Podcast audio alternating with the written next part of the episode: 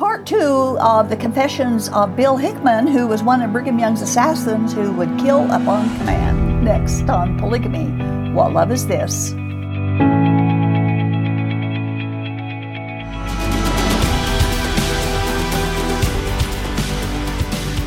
We begin part two of Wild Bill Hickman's Confessions, which is published in a book entitled Brigham's Destroying Angel being the life confession and startling disclosures of the no, no, notorious Bill mm-hmm. Hickman, the Danite chief of Utah. And it was written by Hickman himself. And you can read the entire book for yourself if you want by downloading an archived copy at the link on the screen. It's a long link, but you can get a PDF copy of that for yourself if you want to read about it. This book reveals uh, some very interesting and oh, shocking, shocking information about the murder and the violence of the early Mormon pioneers when polygamy ruled, Brigham Young reigned, and the law, according to Mormonism, prevailed. I wonder how he felt he couldn't be caught. I mean, murder is kind of. In Mormonville, you know, they, they just, until the Mormons, till the government sent the troops, yeah. there was no other law. Well, that's true. Then they started sending people to be their governor, and then they started sending judges, and and still, I mean, we read in the last one how even in court they would cover for themselves. Yes, that's true. So there so was a lot of just dastardly didn't, didn't worry about on. getting put in prison or anything. Yeah, well, you would think. Yeah. You would think, but um, and and we mentioned last time that Mormons tend to carry around a persecution complex. Yeah. And like I said, as a child growing up in the polygamy group, there were numerous times that our lessons included the awful persecutions that were done to the early Mormons, but we did not know that they themselves had instigated a lot of the violence themselves. Yeah. And again, we need to say that although we do not and cannot support any kind of violence and retribution in religion or in society, it was because of their own violent beliefs and polygamy and things like that that the Mormons were subjected to violence. Yeah. So we begin with chapter 4, which covers the years of 1854 to 1858 Green River County in Utah was organized by Brigham Young, and uh, he gave instructions to employ, uh, appoint Hickman as sheriff. Oh boy! So, Talk about putting so, a so that answers your question wolf justice. in the hen house or whatever. uh, and because he wanted to have power over the mountaineers, Brigham wanted control of all the people incoming yeah, population. I'm sure he did. And Judge Appleby gave Hickman the offices of sheriff, like Brigham Young said, but also of the county prosecuting attorney, uh, assessor, and collector. Hickman he said he didn't want all that responsibility, but he had to obey counsel. He had to do what Brigham Young ordered him to do. Hmm. During his tenure of service, he writes this story about another judge, W. W. Drummond. Okay, about this time, Judge W. W. Drummond had been holding a term of the district court and had with him a woman whom he had picked up in Washington, leaving his wife and family, and had this prostitute sitting on the bench with him when trying a case of murder. She was writing billets and passing to him while on this judicial bench. I heard this in Salt Lake City a few days before leaving for Fillmore and made an assertion on the street that if I had a murder case before him and he had that woman on the bench, I would kick them both out of the house. He heard this before I got to Fillmore and issued a bench warrant for my arrest for contempt of court. I heard of it when I got in town and said if he served a writ on me, I would horsewhip him. it was not served. It was not served. right. So there you go. It illustrates yeah. Hickman's reputation that that he was a man of action and, and protected and was even to be feared by the judges. Yeah. Sounds like it. So there's your answer to justice. In the fall of 1857, military troops had been sent to Utah, and Brigham Young determined to never let them come to Fort Bridger, which was a post that was owned by the Mormon Church the Mormons sent out their own troops to stop the military troops from coming to Salt Lake City. They burned the, the military supply wagons, wagons and set loose their ox. Uh, again, can you imagine this happening in today's? yeah, especially going up against the U.S. military. Right, right. So he wrote this The soldiers who had been in charge of the burned train all started for Alexander's army and left the oxen running loose. Smith did not want to return until he had burned another train. I left after dark, gathering all the oxen I could find, about 275, for Bridger, and got there the next day at noon in the midst of shouts and hoorays. Smith went back about 20 miles, found and burned another train, and then returned to Bridger. Their provision trains after that were guarded, and when all were safe in the United States camp on Ham's Fork, all stock, horses, mules, and cattle were kept under strong guards. Our troops were to be seen on the hills in every direction, taking good care to keep out of gunshot. I was sent to the mountaineers to tell them to keep out of the way, for we intended running off all the stock we could, and theirs might be in the way and get run off with the balance. Most of them obeyed, but some did not. So there you go. Intrigued. Early there. Mormon Utah. Yeah. It should be no, secret by now that the early Mormons despised the United States government, and John Taylor was one who really gave some burning sermons about it. Uh, and they despised the laws of the land. Sure. They fought against, or they just ignored its laws, and they fought against the military whenever they had opportunity. There was a man by the name of Yates who was captured because they suspected him of spying on the Mormons on behalf of the military. And Hickman was supposed to take him to Salt Lake City, and on the way he was told that Yates should be killed. We hmm. quote. Supper was brought to us, and Yates soon went to sleep on his blankets. Flack and Meekum spread their blankets and soon went to sleep also. I told them to do it, as I would guard the prisoner until I called them. My brother, being a Gentile, had been sent on to the next station, some ten miles ahead, on business. I remained at our campfire until eleven or twelve o'clock that night, several coming and chatting with me. About this time all was still, and everybody supposed to be in their beds. No person was to be seen when Colonel Jones and two others, Hosea Stout and another man whose name I do not recollect, came to my campfire and asked if Yates was asleep. I told them that he was, upon which his brains were knocked out with an axe. He was covered up with his blankets and left laying. Picks and spades were brought and a grave dug some three feet deep near the camp by the firelight, all hands assisting. Flack and Meekum were asleep when the man was killed, but woke up and saw the grave digging. The body was put in the dirt put, was put in and the dirt well packed on it, after which our campfire, which consisted of small wooden brush, was moved onto the grave in order to prevent notice of a change of ground. There you go. So they hid the Lord, hid the burial spot. And again, there's no trial, there's no evidence, there's no jury, no witnesses, no judge, no justice. Wow. We know a higher justice, don't we? Yep. To make the situation even more blood curdling, Yates had $950 that they took from him and thinking Brigham Young would let them divide it between them for their expenses. As Hickman gave him the details of the murder, Brigham said that they had done a right and a good thing. And then Hickman told Brigham that he and his companion should have Yates' money to cover expenses. and this was Brigham's response. I then told him I had $900 given me to bring in that Yates had had at the time he was captured. I told him of the expense I had been to during the war and asked him if I might have part of the money. He gave me a reprimand for asking such a thing and said it must go towards defraying the expenses of the war. I pulled out the sack containing the money and he told me to give it to his clerk. The money was counted and we left. This knocked all the Mormonism out of Flack, and he has never had a speck of it in him since, making many observations of this and other things, of hard work, obeying Brigham Young, and never allowed one dollar for all he had done. Wow.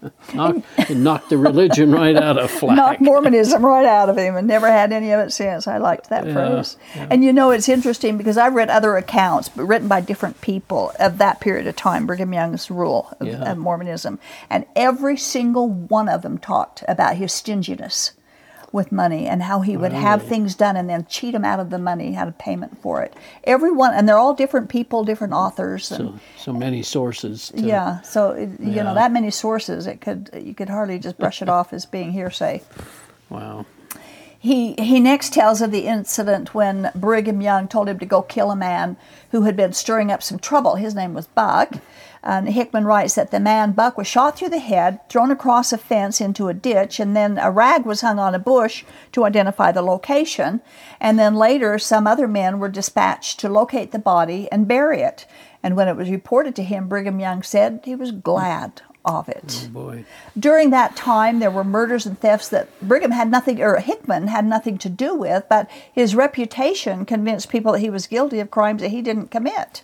and he generally didn't deny it, which mm-hmm. I don't understand that. But Hickman was getting pretty sick of Brigham, of his high handed ways, his pettiness, and his stinginess. In the middle of chapter 5, the editor inserts some of his own thoughts regarding Mormonism and we thought that we needed to share a couple of those thoughts. Mm-hmm. From these Old Testament records, Mormonism draws the inspiration of its doctrines, polygamy along with the rest. then all the native earnestness of Hickman turned to religious fanaticism. Anything was God's service which built up the kingdom. Anyone who stood in the way was an enemy of God. Brigham was the mouthpiece of God to this generation, and Hickman was to obey his orders even to smiting all who would hinder the march of Israel. But there came a time when he could no longer believe so implicitly. His first excuse me, his first doubts by his statement were caused by the numerous prophecies uttered by Brigham before the Mormon War, every one of which proved untrue. Familiarity breeds contempt even with a prophet. There are so many petty meanness meannesses in the business management of Brigham Young, so many social errors and personal injustice, that a majority of those who know him most intimately are apostates. Wow. so they don't even didn't even keep their keep their loyalty. Right, right. When they once they knew who the pro- what the prophet was like, uh, they would come to the same conclusion. How could that be a true prophet of God if, Yeah. if that's how he acts, Yeah. if that's How his behavior be? and his beliefs? Right. And that's that's an honest assessment. sure Uh, we, is. uh, you know, the Bible tells us we're supposed to test all things Yeah. and hold on to the good. It doesn't say obey the prophet, and because he won't lead us to Well, stay. and certainly Never not blindly. And, Right. And when you see things that aren't godlike or Christian, you wouldn't. You need to you test. would think to challenge you need that. to test it. Yeah. Yeah. Um, and and we were talking about this even before we started to tape that praying is so important, and it is so Yeah. important. But there's some things we don't need to pray about. the Bible says, "Thou shalt not murder." That's So it. we don't need to pray if we should go murder this person, or if, if if a person who orders us to go murder that person to pray if he's a prophet. We don't need to do that. We already know he's not. Yeah. You know, there's just some And things the we justification yeah, for it, rationalization for it. Exactly. Yeah. Exactly. And Hickman did. He killed on orders of Brigham Young. He knew that he had killed at least one innocent person. He killed uh, that those that the church said were guilty. He killed at the whims of Brigham Young and Orson Hyde, and then he writes, he began killing according to his own whims. Hmm. Boy. Chapter 6 covers the years from 1858 uh, to 1865. By 1860, Hickman wanted to get out of Utah, but he knew too much and it was almost impossible to safely break away, both from Utah and from Mormonism. Hickman's story describes the lawlessness in the early days of settling the Mormon West. The guilty parties were both Mormons and non Mormons. Um, but shouldn't the kingdom of God be held at a higher standard? You would think so. Valid question. yeah. We quote. There was little attention, excuse me, there was little attention paid to any violation of law there, unless it was a case that was prosecuted by some of the principal men of the city. Their idea was to kill those they did not like, whether guilty of anything or not, as had been done to hide their own crimes as well as to vent their spite, regardless of right or wrong. There was nothing uncommon transpired in 60 61, more than every once in a while some body being killed, some Mormons and some Gentiles. Some, it was said, was for stealing and some for seduction, while some of the greatest scoundrels ran, ran untouched. Further answer to your Right. question of where was the Mormon justice there. At one time, Brigham Young wanted General Connor used up and he told Hickman he was the one to murder him and make it look like the Indians did it, which is exactly the their mode of operation for the Mountain Yes. Meadows massacre. Yeah, blamed Indians for a lot of things, didn't Yeah, they? I yeah, guess. they dress up like Indians and go Yeah. do it. So We- Hickman wrote this. Now, says he, you are the man to do it. You travel with him as pilot and guide, and you could easily do it, and it could be laid to the Indians. You can have a great deal more money than if you had kidnapped him and taken him to California. Then I spoke up to Brigham Young for the first time in my life and said I would not do it. That General Connor was a good man and the best officer ever in Utah, and I knew him to be an honorable man. And what is more, said I, it shan't be done. I will see to that myself. I will look out for that. I was rash and stirred up and spoke sharp, which had not been the way with us in talking to Brigham Young. Whoa, it took some courage. And I would think Brigham Young probably had a little pool of assassins. So uh, I would imagine Hickman would be a little afraid to, or realize that he may be putting himself out there Yeah. if he was. Exactly. Yeah, he probably wasn't And- the only and one that did it. he knew too much. Yeah, yeah, and we talk about that in a minute. That Yeah. that he knew Brigham Young too well. Brigham Young knew him too well. Right. And and of course after that, after this, Brigham uh, Hickman was Brigham Young's target. yeah, for sure. And of course, the Danites, that's where the Danites got their name, is from all these people, this pool of people Yeah. that would go out and do Brigham Young's bidding. Uh, Hickman was now hated uh, by the Mormons for working with the government, and he was falsely, uh, falsely accused of cattle thievery. His own cattle and horses were stolen, and one of the Mormon bishops said there was no harm to kill and eat Hickman's cattle. You know, doesn't matter. You just don't backtalk Brigham Young and get by with it. So his cattle and most of his livelihood were ruined, and he asks a question. Well, what next? I was one of those men who had a plurality of wives and had children by them all. I had as quiet a family as anyone I ever, I ever saw of that kind, and what I had done in that matter I had done all in good faith. I had not violated the congressional law of 62 prohibiting polygamy, neither did I ever expect to. 58, being the last year I had taken a wife, I felt under obligations to take care of my wives and children, but to use their own language about me, they seemed determined to use me up. We know that phrase. Mm-hmm. The bishop and others would say to my wives that I was a bad man and commence persuading them to leave me, and they would see that they took their children with them, and I should give them all they would ask. So some of, some of their grammar is a little bit hard. Yeah, you know, from yeah. into today's talk, the way we talk, but still we get what he said. Uh, and their plan worked for a while. Their plan against Hickman worked for a while. When he asked his wives what he had done to receive their, this treatment from them, they said that he had been with the Gentiles and with the dirty government officers and betrayed them. And they accused him of giving General Connors information that was taken to Washington against the Mormons. Well, Hickman denied that he gave any such information, but they refused to believe him. Now, about that time, one of Joseph Smith's sons came to Utah from Illinois Okay. and spoke against Brigham Young for his misconduct and digression from the principles of Joseph Smith's Mormonism. Mm-hmm. There was no love lost between the Utah Mormons and the Illinois Mormons. Hickman had liked Joseph Smith, so he met with his son and they had a nice long chat. Hmm. That was the final straw. Hickman was damned by the local Mormons and he feared for his life. So he sold his farm and all of his farm equipment, and he said he was abused by every low dog that came along and was called an apostate. A friend informed him that Brigham Young's spies were watching the roads with orders that as soon as anyone saw Hickman leaving, they were to kill him. Hmm. So he knew Brigham Young, Yep. And instead of trying to finagle a way out, he went right straight to Brigham Young, talked to him face to face. Good for him. And he denied any knowledge of any of it, Brigham did. But Hickman knew too much. He had worked as Brigham's secret assassin for too long, and he knew the truth about Brigham. Well, and Brigham knew he knew the truth about Sure him he did. too. Yeah. Well, Brigham promised to let him alone, but Hickman feared leaving his children to grow up under this influence, so he changed his mind and decided to stay until they were grown up, and then perhaps there would be more freedom in the territory so that they could all leave safely.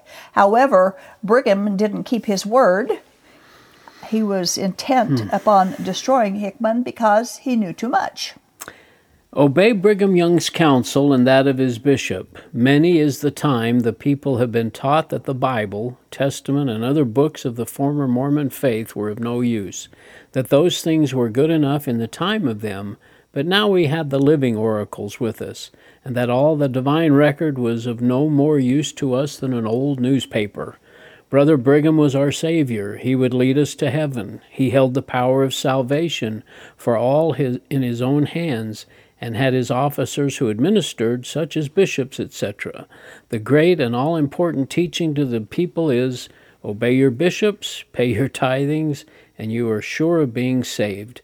This may seem strange to those who have never heard of such things before, but I assure you there are hundreds in this territory who are sanguine, sanguine in this belief even now. And as for Mormonism, there is no such thing in this country. It is all Brighamism and should be called so. He gets right down to brass tacks He here, does. doesn't he? Yeah. Uh, of course, we don't have time to go into all the details of the rest of Hickman's life or Brigham's dastardly deeds. One question I would like to ask, or uh, that I'd like to mention uh, after what you just read is why is Jesus not mentioned at all in the mm. salvation of these Mormons? It's, it's always the prophet. It's always the, the ism, not Jesus. Well, he even says Brigham's the Savior. Yeah, yeah. Yeah. And your salvation is And- obeying and tithing. Yeah. And the Bible is just like an old newspaper. An old newspaper. Isn't that awful? Chuck it. Yeah.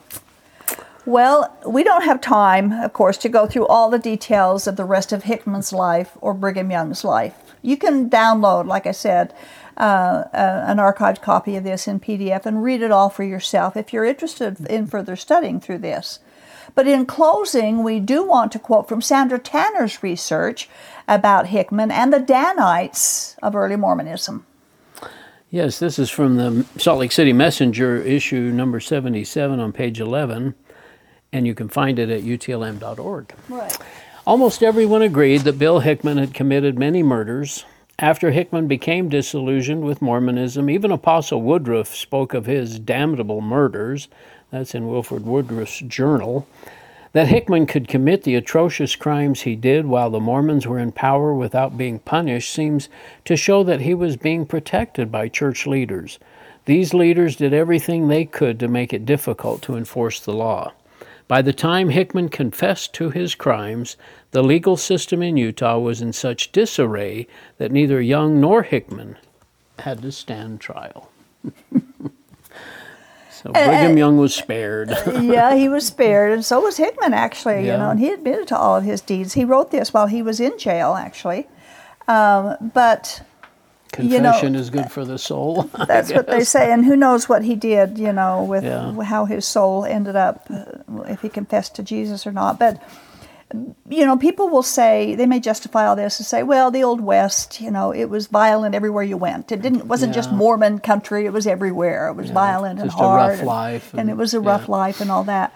But there was still, in in many of the areas, yes, there was violence going on, of course, uh, just like there is today. But there were still peaceable people, people who read the Bible, who believed in God, and who lived a peaceful life. And cities and and and um, sheriffs and and the people that judges and all that who were not uh, able to be corrupted Right.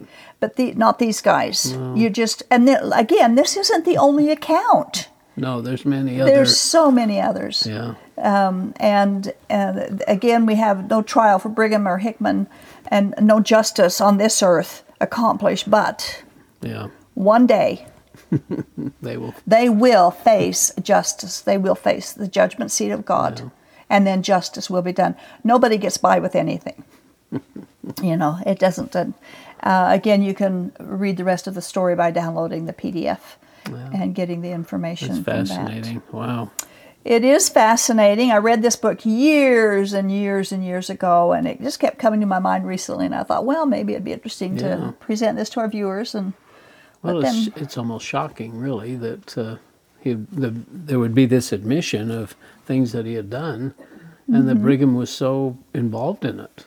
You know, and for me, the shocking point was like, that Brigham was involved in it, and that they could call themselves the kingdom of God, God's favored people, His special people, His holy people, holy Israel. All of these things they refer to themselves, and then they condone and, and have this kind of behavior. well, I was thinking as we were reading this uh, one part that uh, I was wondering if you have had noticed that if you had people in the polygamous community who did go to other people or visit apostates or read the wrong thing or watched the TV show or something that they shouldn't, are they ostracized and are they If they in the polygamy group if they find out about it? they're encouraged not to naturally naturally. If they find out about it then they're lectured. Oh you can't do this blah blah, blah it'll destroy your faith and blah blah. And then you'll get go to eternal hell and and all of this stuff. So there's a lot of threats and a lot of fear involved with And if it. you became friends with the Gentile sheriff, for then there's some bad there's that's that can be bad. That can turn out bad for you. It depends on what the leader decides to do but he can